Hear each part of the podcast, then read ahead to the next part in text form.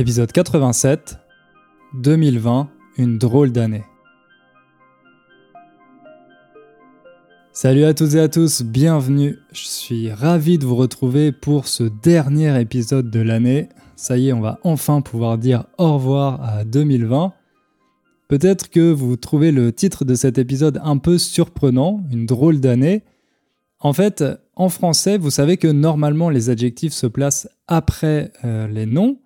Mais certains adjectifs peuvent se placer soit après le nom, soit avant.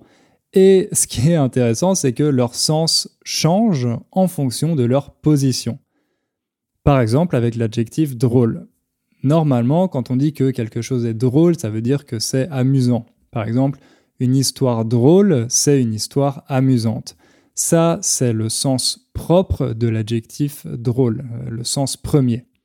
Mais quand on place cet adjectif avant le nom, à ce moment-là, ça veut dire bizarre, étrange. Par exemple, une drôle d'histoire, c'est une histoire euh, bizarre. Donc quand euh, on place cet adjectif avant le nom, il a un sens plutôt figuré. Un autre exemple qu'on utilise souvent pour illustrer ça, c'est avec l'adjectif grand. Un homme grand Ici, ça fait référence à la taille de cet homme. Euh, c'est comme l'adjectif tall en anglais, un homme grand. Mais un grand homme, quand on le place avant, ça veut dire un homme qui a fait euh, des grandes choses, un homme accompli. Et là, c'est plutôt le sens de l'adjectif euh, great en anglais. Alors évidemment, je ne voulais pas dire que 2020 a été une année amusante, parce qu'elle ne l'a pas été. Au contraire, ça a été une année plutôt étrange. Euh, à défaut d'utiliser d'autres adjectifs un peu moins euh, polis. Bref, comme 2020 touche à sa fin, comme 2020 se termine, on va en profiter pour faire le bilan. Vous savez que c'est un exercice que j'aime bien faire. Euh, je l'avais fait en 2017 et en 2018. À la fin de l'année, je réfléchis à ce qui s'est bien passé, ce qui s'est moins bien passé, quelles sont mes bonnes résolutions pour l'année prochaine, les projets que j'aimerais mener. Je l'avais pas fait l'année dernière, en 2019, parce que j'étais en plein lancement de mon deuxième cours. Euh, c'était au moment où je lançais Raconte ton histoire. Donc voilà, j'avais pas eu le temps. Mais cette année, on va essayer de reprendre euh, nos bonnes habitudes, justement parce que pour moi, en 2020, il y a plein de choses qui se sont pas passé comme je l'aurais aimé, ou en tout cas comme je l'avais prévu, alors je pense que c'est euh, une bonne occasion de réfléchir à tout ça et euh, de partager avec vous quels sont mes projets pour euh, l'année prochaine, pour 2021. Pour préparer cet épisode, j'ai jeté un œil aux transcriptions de mes bilans de 2017 et 2018, et c'est drôle parce que je me suis pas reconnu. Euh, c'est comme quand vous voyez une vieille photo de vous, parfois vous avez du mal à vous reconnaître. Vous avez tellement changé physiquement que vous avez l'impression que sur cette photo, euh, c'est une autre personne, ça n'est pas vous. Et eh ben moi, en écoutant ces anciens épisodes de 2017 et 2018, j'ai eu un peu la même impression. À l'époque, je vous parlais beaucoup de productivité, de sortir de sa zone de confort, de comment mener vos projets à bien. Et moi, cette année, j'ai eu beaucoup de mal à suivre tous ces conseils. En fait, j'étais à l'opposé total euh, de ce genre de conseils. Cette année, j'ai pas été productif du tout. Alors, je sais pas si 2020 c'est l'année de la maturité pour moi, mais en tout cas, c'est l'année de l'humilité. J'ai appris à être euh, un peu plus humble et euh, que même avec les meilleures intentions du monde, même en faisant des projets et en appliquant les meilleures méthodes de productivité, les choses ne se passent pas toujours euh, comme on le souhaiterait. Du coup, dans cet épisode, mon objectif, c'est pas de vous dire comment vivre votre vie, euh, comment prendre des bonnes résolutions, mais simplement de partager avec vous mes expériences, aussi bien les réussites que les échecs et j'espère que ça va vous permettre d'éviter peut-être certaines erreurs ou en tout cas vous divertir euh, pendant une trentaine de minutes.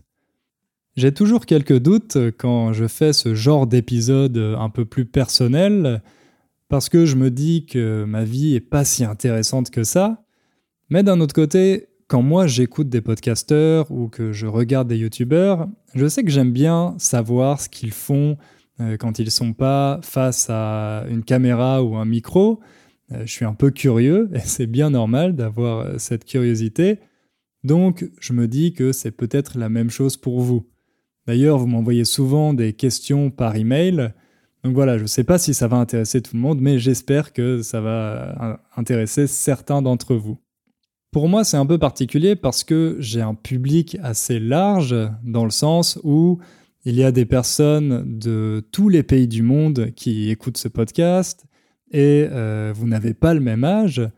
Donc quand je donne des conseils, ça peut sembler utile pour euh, les plus jeunes, euh, les étudiants ou même ceux qui sont encore au lycée, à l'école. Peut-être que vous, vous me voyez un peu comme un vieux, même si moi, dans ma tête, j'ai toujours l'impression d'être jeune et d'avoir 20 ans. Au contraire, je sais qu'il y a aussi beaucoup de personnes âgées qui m'écoutent, des gens qui sont à la retraite par exemple, et j'imagine que quand vous entendez certaines de mes réflexions, vous vous dites euh, Ah mais quelle naïveté euh, Il a vraiment besoin de vivre encore euh, un peu pour apprendre plus de choses et ne plus dire, ne plus faire de déclarations aussi naïves. D'ailleurs, moi-même, je pense ça quand je lis ou que j'entends des choses que je disais il y a quelques années, comme avec cette histoire de développement personnel. Bref, j'essaye toujours de trouver le juste milieu pour vous raconter des choses qui puissent être utiles au plus grand nombre. En tout cas, ces épisodes, je sais qu'ils me sont utiles parce que ça me permet de faire un peu euh, mon autothérapie, de raconter ce que j'ai dans la tête, et parfois ça me permet de prendre du recul, de relativiser. Il y a une podcasteuse polonaise dont le podcast s'appelle Tu Okuniewska qui fait ça euh, depuis quelques années. Elle a un podcast dans lequel elle raconte chaque semaine euh, ce qui lui est arrivé, hmm, elle partage ses réflexions et moi je trouve ça vraiment intéressant D'ailleurs, c'est son thérapeute qui lui a conseillé de commencer un podcast pour le faire. Donc voilà, moi malheureusement, je ne suis pas aussi intéressant et divertissant que Kokunievska, mais j'espère que vous allez quand même trouver deux ou trois trucs euh, utiles dans cet épisode.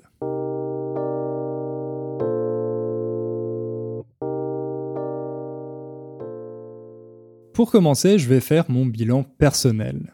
Euh, je vais vous parler de ce qui s'est passé dans ma vie cette année.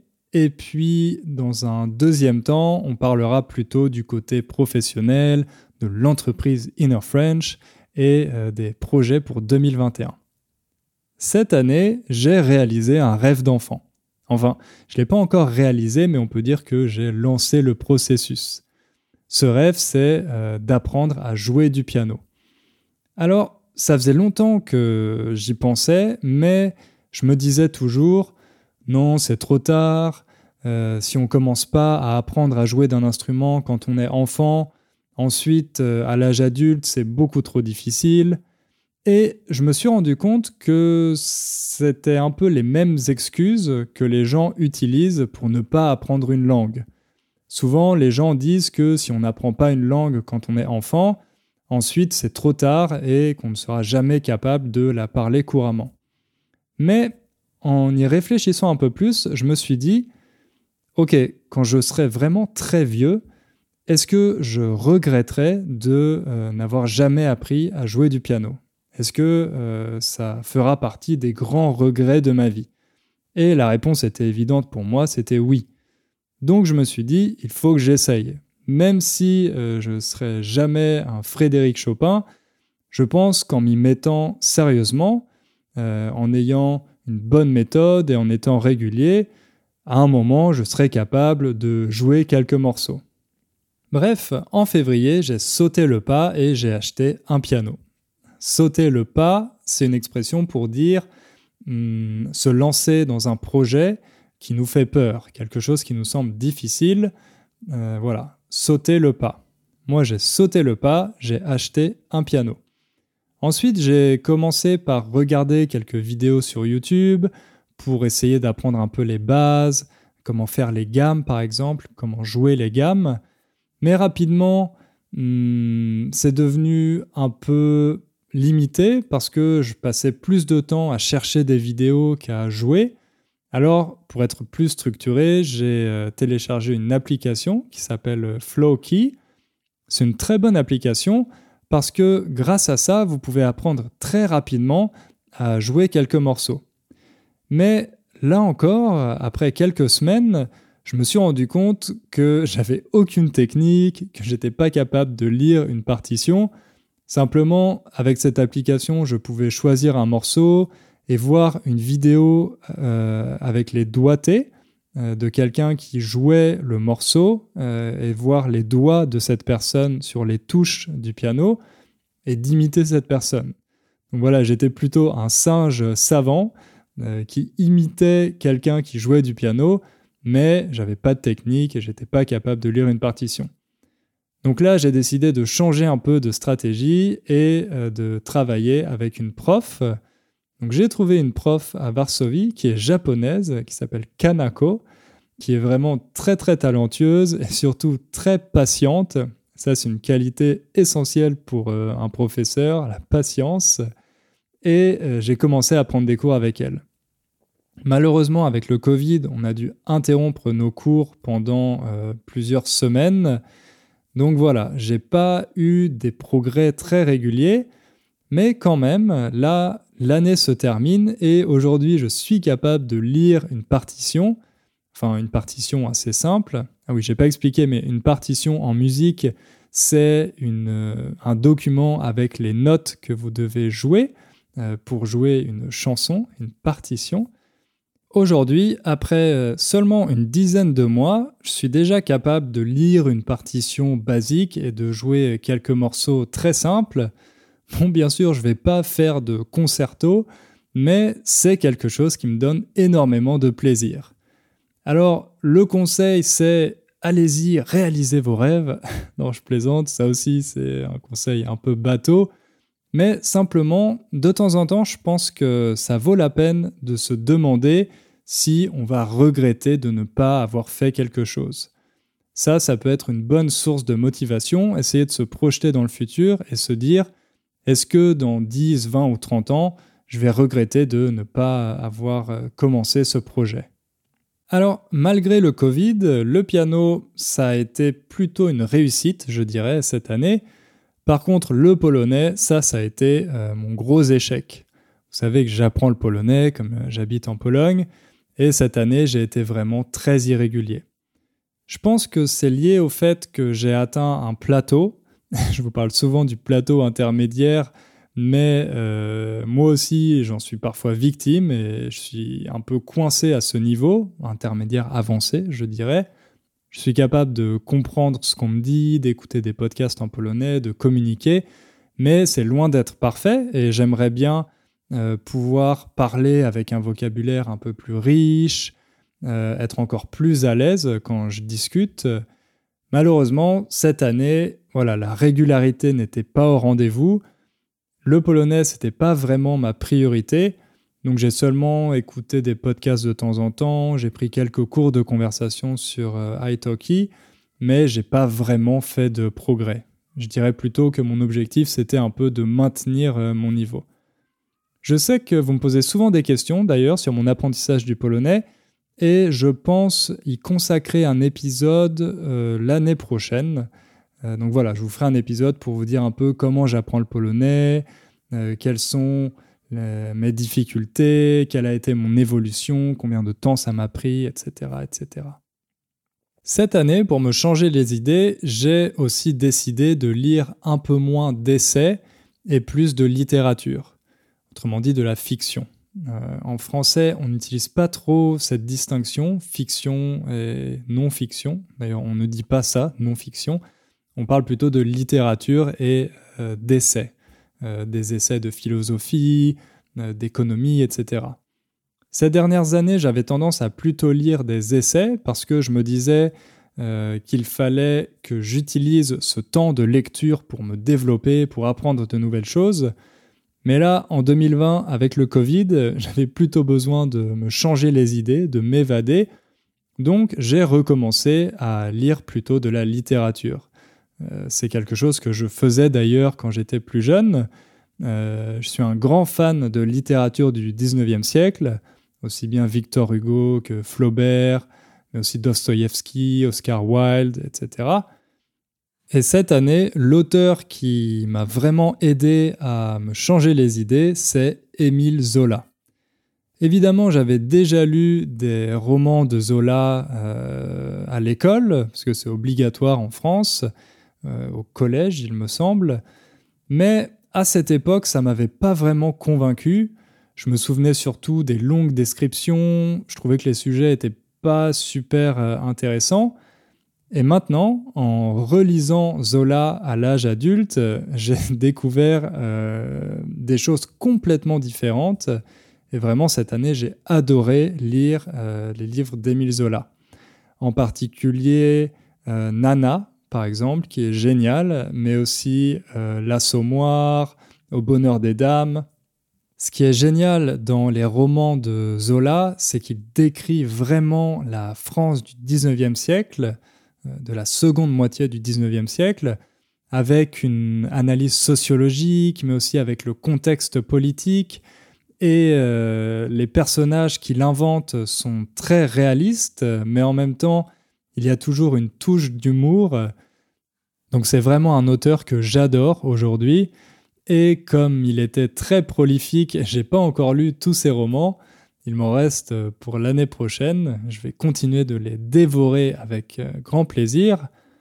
Malheureusement, c'est pas un auteur que je vous recommande à vous qui apprenez le français parce que dans ses romans, il y a de longues descriptions avec du vocabulaire qui n'est pas forcément très utile euh, à l'époque actuelle le style de vie a changé, les objets qu'on utilise ont beaucoup changé, la langue a évolué elle aussi. Euh, les Français ne parlent pas de la même façon maintenant euh, que dans les romans d'Émile Zola. C'est pareil pour l'anglais. les gens ne parlent pas comme dans les romans de Mark Twain. Je sais qu'il existe des versions simplifiées des romans classiques français, et j'imagine qu'il y en a aussi pour Flaubert. Mais à mon avis, si vous voulez vraiment lire euh, des romans, c'est plus intéressant de lire des choses euh, contemporaines parce que ces versions simplifiées des classiques, elles restituent l'histoire, mais elles dénaturent un peu le style et elles ne restituent pas forcément tous les éléments qui faisaient la qualité euh, d'une œuvre. En plus du piano et d'Émile Zola, ce qui a sauvé ma santé mentale cette année, c'est la méditation. Ça fait un certain temps que je vous parle de méditation. Je vous ai dit aussi que j'utilise une application qui s'appelle Waking Up. Euh, j'ai continué de l'utiliser cette année. Je vous avoue que ça a été difficile certains jours de m'asseoir euh, pour méditer hmm, parce que j'avais pas la tête à ça. Euh, ne pas avoir la tête à quelque chose, ça veut dire que vous n'avez pas envie de faire quelque chose, vous n'êtes pas dans le bon état d'esprit pour faire quelque chose. Cette année, avec tout ce qui se passait autour de nous, ça pouvait sembler difficile et un peu absurde de simplement s'asseoir pour méditer. Au contraire, on avait envie d'agir, de faire quelque chose. Mais euh, la méditation, ça m'a vraiment permis de prendre du recul, euh, de ne pas trop m'engager dans des émotions négatives, par exemple, et d'avoir un peu de distance par rapport aux histoires que euh, mon cerveau produisait. Ça fait environ deux ans, il me semble, que j'ai commencé la méditation et j'ai encore l'impression d'être au tout début du chemin. J'ai encore beaucoup de chemin à parcourir, mais comme pour le piano, j'apprécie le processus, la pratique, donc c'est quelque chose que je fais avec plaisir et j'espère continuer à le faire euh, jusqu'à la fin de mes jours. Cette année, j'ai aussi pris une décision qui peut sembler assez étrange compte tenu du contexte actuel. J'ai décidé d'acheter un appartement avec ma copine à Varsovie. Alors ça peut sembler étrange parce qu'une pandémie mondiale, c'est peut-être pas le meilleur moment pour acheter un appartement, mais on a ressenti ce besoin euh, d'avoir notre chez nous, comme on dit, d'avoir notre propre euh, logement qui nous appartient on avait envie de se sentir chez nous. Et comme on sait qu'on va rester encore quelques années en Pologne, malgré le climat politique actuel qui est plutôt décourageant, on s'est dit que ça serait une bonne idée d'acheter un appartement.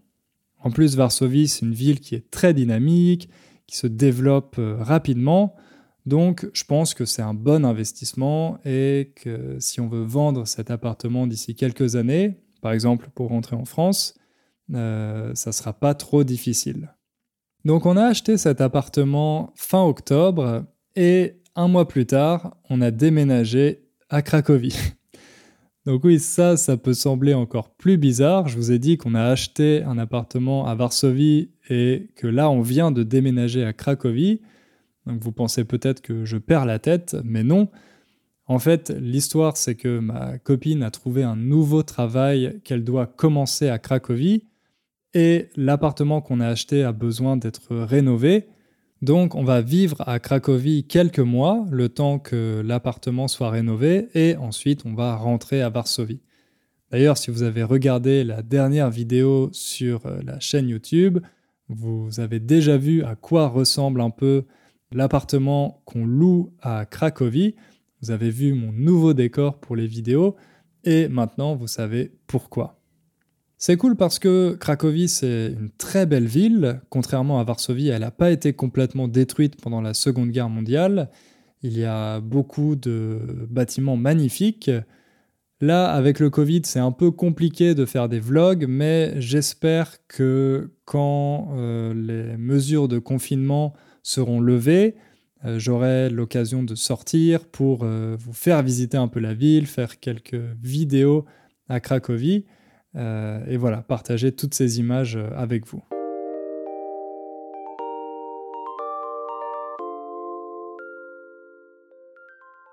Maintenant, on va passer à mon bilan professionnel de 2020. J'ai commencé 2020 sur les rotules. Ça, c'est une expression. Être sur les rotules ou finir sur les rotules, euh, la rotule, c'est un os euh, qui se trouve dans le genou. Le genou, c'est cette, articulation pardon, au milieu de la jambe. Et quand on dit qu'on est sur les rotules, ça veut dire qu'on est très fatigué. En général, c'est plutôt une fatigue euh, physique, mais on peut aussi l'utiliser par extension pour dire qu'on est fatigué mentalement. Moi, j'étais sur les rotules en commençant 2020 parce qu'en décembre 2019, j'ai fini mon cours Raconte ton histoire, que j'ai mis en vente. Il y a eu beaucoup d'inscriptions, donc ensuite il fallait que euh, j'accompagne tous ces élèves, que je réponde à leurs questions. Euh, il y avait plusieurs centaines d'élèves à gérer. À côté de ça, j'avais aussi toujours mon premier cours, euh, Build a Strong Core, avec là aussi des élèves à aider, le podcast, la chaîne YouTube. Donc euh, ça a commencé à faire beaucoup. Et on peut dire que 2020, pour moi, euh, c'est l'année de la rançon de la gloire. Ça, c'est une autre bonne expression. La rançon de la gloire. Une rançon, c'est un prix à payer pour quelque chose. Donc la rançon de la gloire, c'est le prix que vous devez payer pour la gloire, pour la célébrité.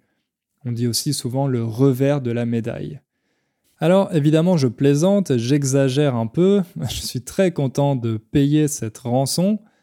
J'ai la chance d'avoir trouvé un public, de vous avoir trouvé avec euh, Inner French. Et cette année, avec le Covid, vous avez été encore plus nombreux euh, à me découvrir. Euh, je sais que vous m'avez envoyé des emails pour me dire que vous aviez découvert la chaîne ou le podcast pendant le confinement. Ce qui fait que cette année, j'ai reçu encore plus d'emails et de commentaires que les années précédentes. Donc, j'ai commencé à ressentir de la culpabilité. Bon, c'est pas quelque chose de nouveau, ce sentiment de culpabilité, mais euh, je me sens coupable parce que je trouve ça mal poli de ne pas pouvoir répondre à tous vos emails et tous vos commentaires. J'ai un peu l'impression de vous laisser tomber. Euh, j'ai l'impression de ne pas pouvoir vous aider. De temps en temps, quand cette culpabilité est trop forte, euh, je commence à essayer de répondre à tous les emails que j'ai reçus dans les dernières semaines. Et puis, au bout d'une heure ou deux, je me rends compte que j'ai seulement répondu à une petite dizaine ou une vingtaine d'emails et que si je devais répondre à tout le monde, euh, eh ben, j'aurais plus le temps de faire quoi que ce soit d'autre. j'aurais plus le temps de faire le podcast, ni des vidéos sur la chaîne YouTube. Donc, je me sens coupable. Je sais que c'est pas une question de vie ou de mort, que souvent vous m'écrivez juste pour me remercier ou pour me demander un petit conseil. Je sais aussi que s'il n'y a pas de nouvelles vidéos ou de nouveaux podcasts, vous n'allez pas mourir non plus, euh, que vous avez toutes et tous des choses beaucoup plus importantes à faire dans la vie que euh, d'écouter Inner French. Mais moi, j'y pense un peu toute la journée, j'ai toujours ça dans le fond de ma tête. J'aimerais bien pouvoir euh, vous répondre à toutes et à tous, mais voilà, malheureusement, c'est pas possible. Heureusement, j'ai de la chance parce que vous êtes très patient et compréhensif. Parfois, vous m'écrivez même en me disant euh, que je ne suis pas obligé de répondre à votre email. Donc euh, c'est très gentil.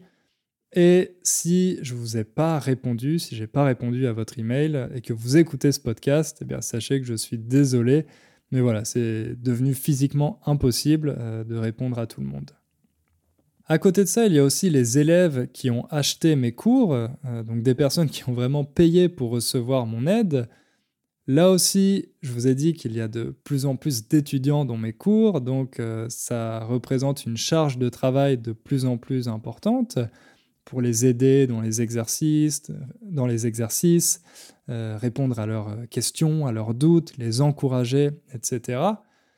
Bref, cette année, j'ai vraiment eu ce dilemme entre aider les personnes qui me contactent directement et qui ont besoin de moi, ou alors continuer à créer du contenu euh, qui peut bénéficier au plus grand nombre. Et ça peut vous sembler un peu étrange parce que je vous dis que j'ai décidé de ne plus répondre à tous les emails, mais d'un autre côté, il n'y a pas eu beaucoup euh, de nouveaux contenus sur euh, Inner French cette année. En fait, ça c'est la deuxième rançon de la gloire, on pourrait dire, parce que comme je sais que vous êtes de plus en plus nombreux à écouter le podcast ou à regarder les vidéos, eh ben, j'ai une sorte de pression. Euh, la pression augmente parce que j'ai envie de vous proposer les meilleurs contenus possibles. Donc quand je prépare une vidéo ou un épisode du podcast, je fais beaucoup de recherches. J'essaye vraiment de euh, me préparer au maximum. Et ça, c'est aussi parce que j'ai un côté un peu perfectionniste. Mais en fait, ce, désir de perfection est devenu une excuse pour procrastiner. Je me dis que quelque chose n'est pas assez parfait pour être publié, donc au lieu de euh, le publier quand même, j'arrête en cours de route, euh, je me décourage, je procrastine et euh, je ne publie rien. Vous pouvez pas savoir le nombre d'épisodes à moitié préparés ou à moitié écrits euh, que j'ai sur mon ordinateur. Il y en a vraiment pas mal.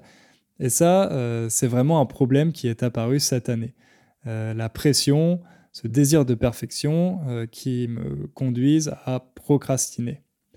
Et puis, je pense que le Covid a aussi eu quelques effets à ce niveau-là. Par exemple, avec le Covid, j'ai vraiment développé ma capacité de déconcentration. Pas ma capacité de concentration, mais de déconcentration. J'avais vraiment du mal cette année à me concentrer sur quelque chose pendant plus d'une heure. Très souvent, j'arrêtais pour aller lire un article, pour euh, regarder un peu l'évolution du nombre de cas, etc lire euh, comment les recherches avançaient concernant le vaccin. Bref, j'avais du mal à me concentrer pour préparer une vidéo ou un épisode du podcast. Là encore, j'avais pas vraiment la tête euh, à ça. Et tout ça, c'est devenu évidemment un cercle vicieux.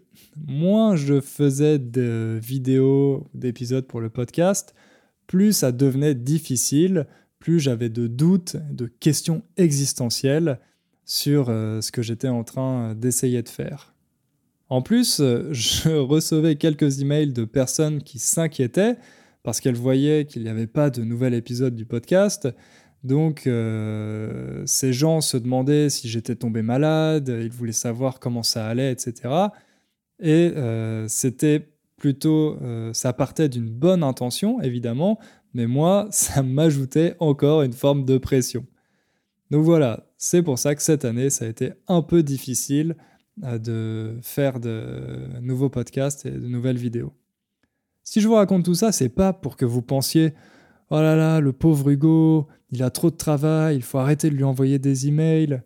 C'est vrai que je dois beaucoup me plaindre dans les podcasts sans m'en rendre compte, parce que souvent quand vous m'écrivez, vous me dites que vous savez que j'ai beaucoup de travail, etc. Alors que moi, j'ai l'impression d'essayer de vous cacher ces choses-là pour ne pas que vous vous inquiétez, mais a priori, vous le savez quand même. Donc je pense qu'inconsciemment, j'ai tendance à beaucoup vous parler de mes problèmes, euh, mes questions existentielles et à me plaindre.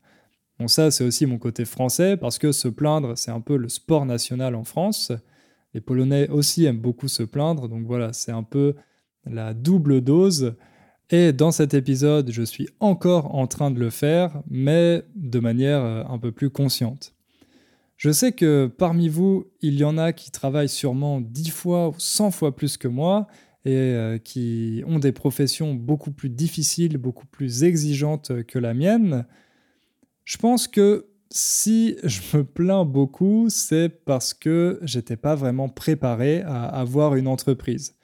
C'est un peu paradoxal parce que, comme vous le savez, j'ai fait des études dans une école de commerce. À la base, je ne suis pas prof de français. J'ai été plutôt formé pour devenir manager dans une entreprise. Mais au fur et à mesure qu'Inner French s'est développé, je me suis retrouvé à jouer de moins en moins le rôle de professeur et de plus en plus celui de chef d'entreprise. J'ai eu de plus en plus de formalités à régler, des choses administratives, pour la comptabilité, pour euh, le marketing, le côté technique aussi avec euh, la gestion du site internet, euh, du podcast, etc.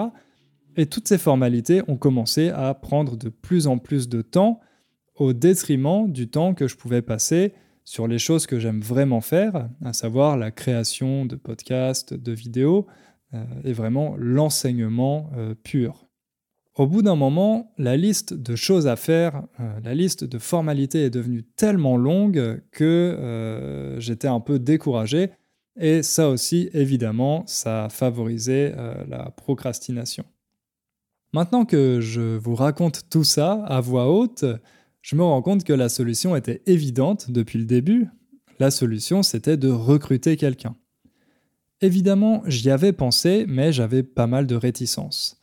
Inner French, c'est mon bébé, euh, je l'ai créé tout seul et j'étais fier justement de gérer toutes ces choses moi-même, de gérer le podcast, la chaîne YouTube, le site internet, les cours, etc.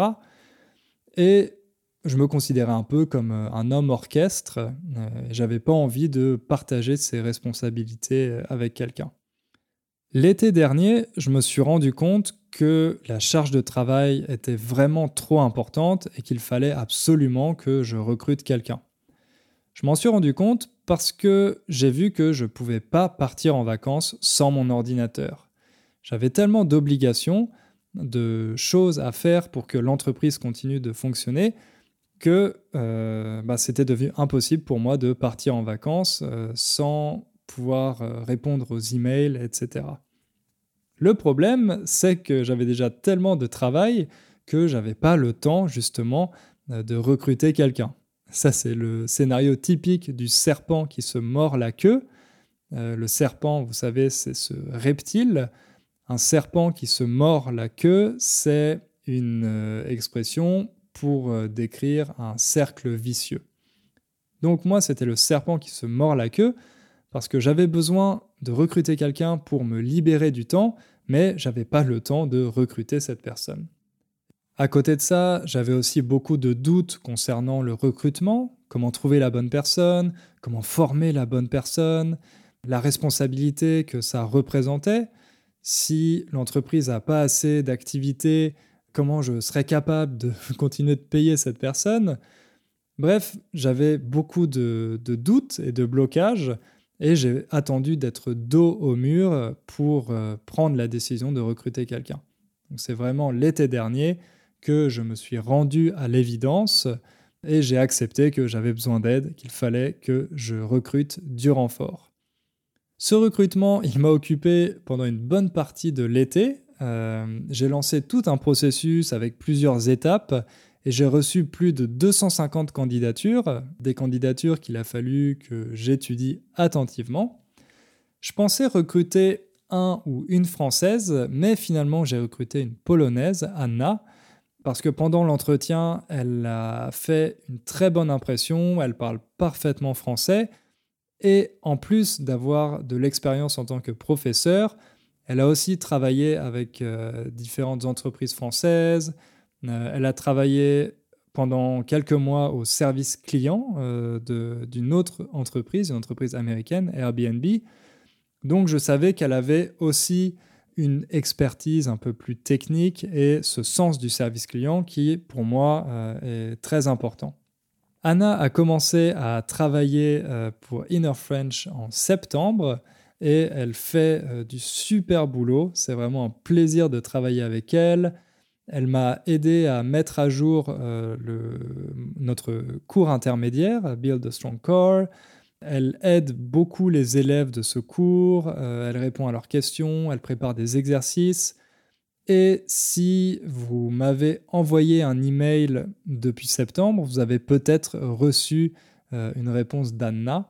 Par exemple, si vous avez des problèmes avec vos mots de passe, etc., en général, maintenant, c'est Anna qui s'occupe de répondre à ces emails. Donc voilà, ça, ça a été une étape importante dans le développement euh, de l'entreprise. Et j'ai beaucoup de chance parce qu'Inner French continue de se développer dans un contexte économique qui est très difficile pour beaucoup d'entreprises.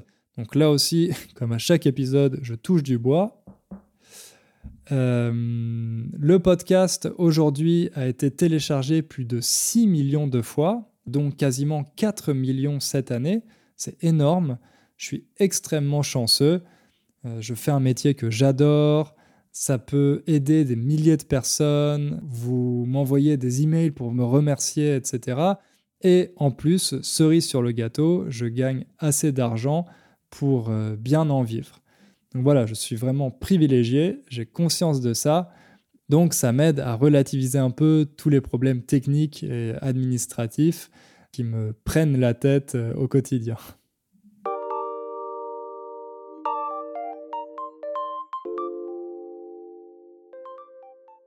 Pour finir cet épisode, je vais vous parler un peu des projets pour 2021.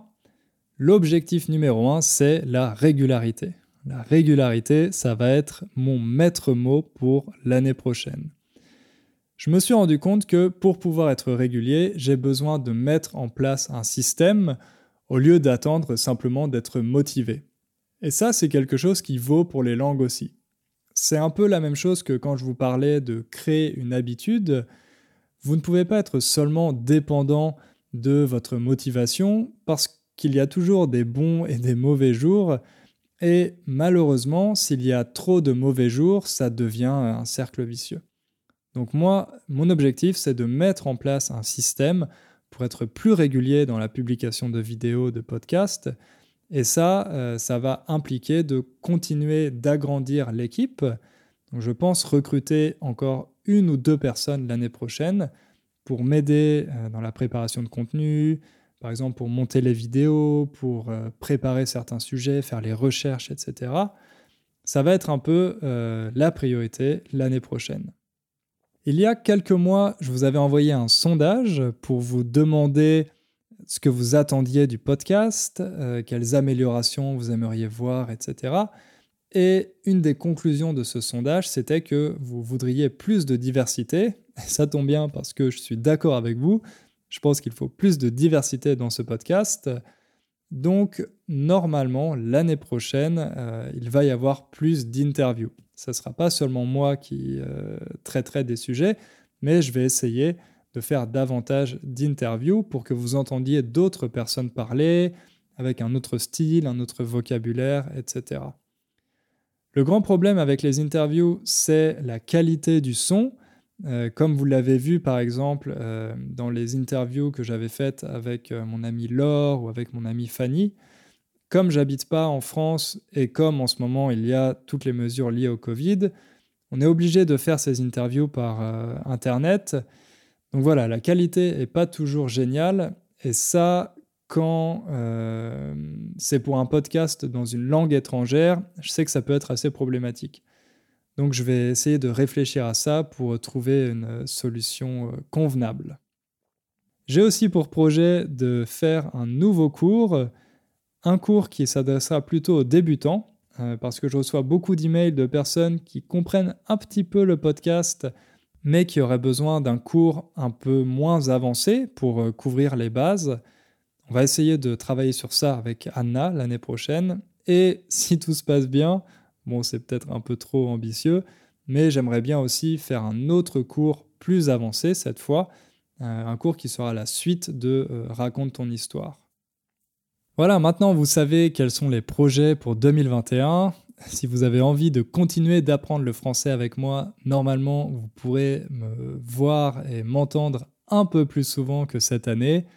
On va pouvoir enfin tourner la page de 2020 et euh, passer à autre chose. Pour conclure cet épisode, je vous souhaite à toutes et à tous d'excellentes fêtes de fin d'année, en espérant que vous puissiez les passer en famille et je vous donne rendez-vous en 2021 pour continuer ensemble notre aventure avec le français.